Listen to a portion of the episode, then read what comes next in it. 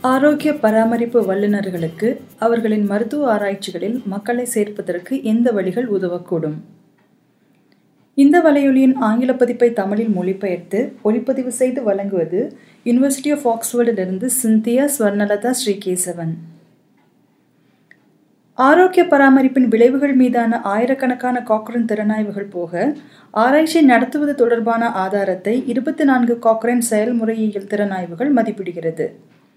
இங்கிலாந்தில் உள்ள லான்கஸ்டர் பல்கலைக்கழகத்திலிருந்து Nancy Preston அவரின் பிப்ரவரி ரெண்டாயிரத்தி பதினாறு திறனாய்வில் ஆரோக்கிய பராமரிப்பு வல்லுநர்கள் அவர்களின் ஆராய்ச்சிகளுக்கு மக்களை சேர்ப்பதற்கான வழிகளை விவரிக்கிறார்.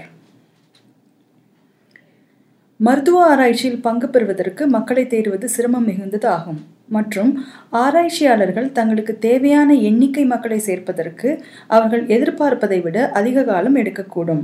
அப்படி இருந்தாலும் அநேக சோதனைகள் எதிர்பார்த்ததை விட தேவையான எண்ணிக்கையிலான மக்கள் இல்லாமல் போகலாம். பெரும்பாலும் ஆராய்ச்சியாளர்கள் சாத்தியமான ஆராய்ச்சி பங்கேற்பாளர்களை கண்டுபிடிக்கவும் மற்றும் நாடவும் மருத்துவர்கள் மற்றும் செவிலியர்கள் போன்ற ஆரோக்கிய பராமரிப்பு ஊழியர்களை சார்ந்திருப்பர். இந்த நடைமுறையில் மூன்று கட்டங்கள் உள்ளன. முதலாவது தகுந்த மக்களை கண்டுபிடிப்பது.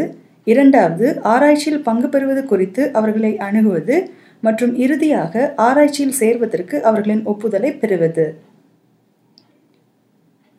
தகுந்த மக்களை கண்டுபிடிப்பது மற்றும் ஆராய்ச்சியில் பங்கேற்பது குறித்து அவர்களை அணுகுவது என்ற முதல் இரண்டு கட்டங்களை மேம்படுத்த ஆராய்ச்சியாளர்கள் பயன்படுத்தக்கூடிய யுக்திகளை நாங்கள் ஆய்வு செய்தோம். ஆரோக்கிய பராமரிப்பு ஊழியர்கள் ஆய்வுகளுக்கு மக்களை சேர்ப்பதை ஊக்குவிக்கும் ஆள் சேர்ப்பு யுக்திகளை மதிப்பிட்டு பதினோரு ஆய்வுகளை நாங்கள் கண்டோம். ஆனால் அதன் ஒட்டுமொத்த விவரம் தெளிவற்றதாக இருந்தது. திடமான முடிவுகளை மேற்கொள்வதை கடினமாக்கும்படி பெரும்பாலான ஆய்வுகள் குறைந்த தரம் கொண்டவையாக இருந்தன. இந்த ஆய்வுகளில் பலவிதமான யுக்திகள் இருந்ததால் அவற்றை மூன்று வகைகளாக எங்களால் பிரிக்க முடிந்தது. முதலாவது ஐந்து ஆய்வுகள் விழிப்பு அமைப்பை அதாவது அலர்ட் சிஸ்டம் என்ற முறையை பயன்படுத்தின. மின்கோப்புகளை பரிசோதித்த ஒரு கணினி முறை மூலமோ அல்லது நோயாளி ஆவணங்கள் பணியை கொண்டிருந்த ஒரு ஊழியரோ ஒரு ஆய்வுக்கு ஏற்புடையவர்களை ஆய்வில் சேர்க்கும் பணியாளர்களுக்கு தெரியப்படுத்துவர். இந்த முறை நம்பிக்கை மிகுந்ததாக காட்டியது. ஆனாலும் அவற்றின் முடிவுகளில் ஒருமுகத்தன்மை இருக்கவில்லை. இரண்டாவது நான்கு ஆய்வுகள் தகவல் அளிப்பதை ஒரு யுக்தியாக பயன்படுத்தின. இவை மருத்துவ ஆய்வுகளுக்கு மக்களை சேர்க்கக்கூடிய மருத்துவமனைகள் அல்லது மருத்துவ மையங்களின் ஊழியர்களுக்கு ஆய்வை பற்றிய கூடுதலான தகவல் அளிப்பதை உள்ளடக்கும். ஆராய்ச்சியாளர்கள் நேரே சென்று அவர்களை சந்திப்பது கருத்தரங்குகள் நடத்துவது மற்றும் தகவல் பிரசுரங்கள் அளிப்பது ஆகியவற்றின் மூலம் இவை நடத்தப்பட்டது. எனினும் சோதிக்கப்பட்ட எந்த யுக்திகளும் ஆள் சேர்க்கையை மேம்படுத்தவில்லை.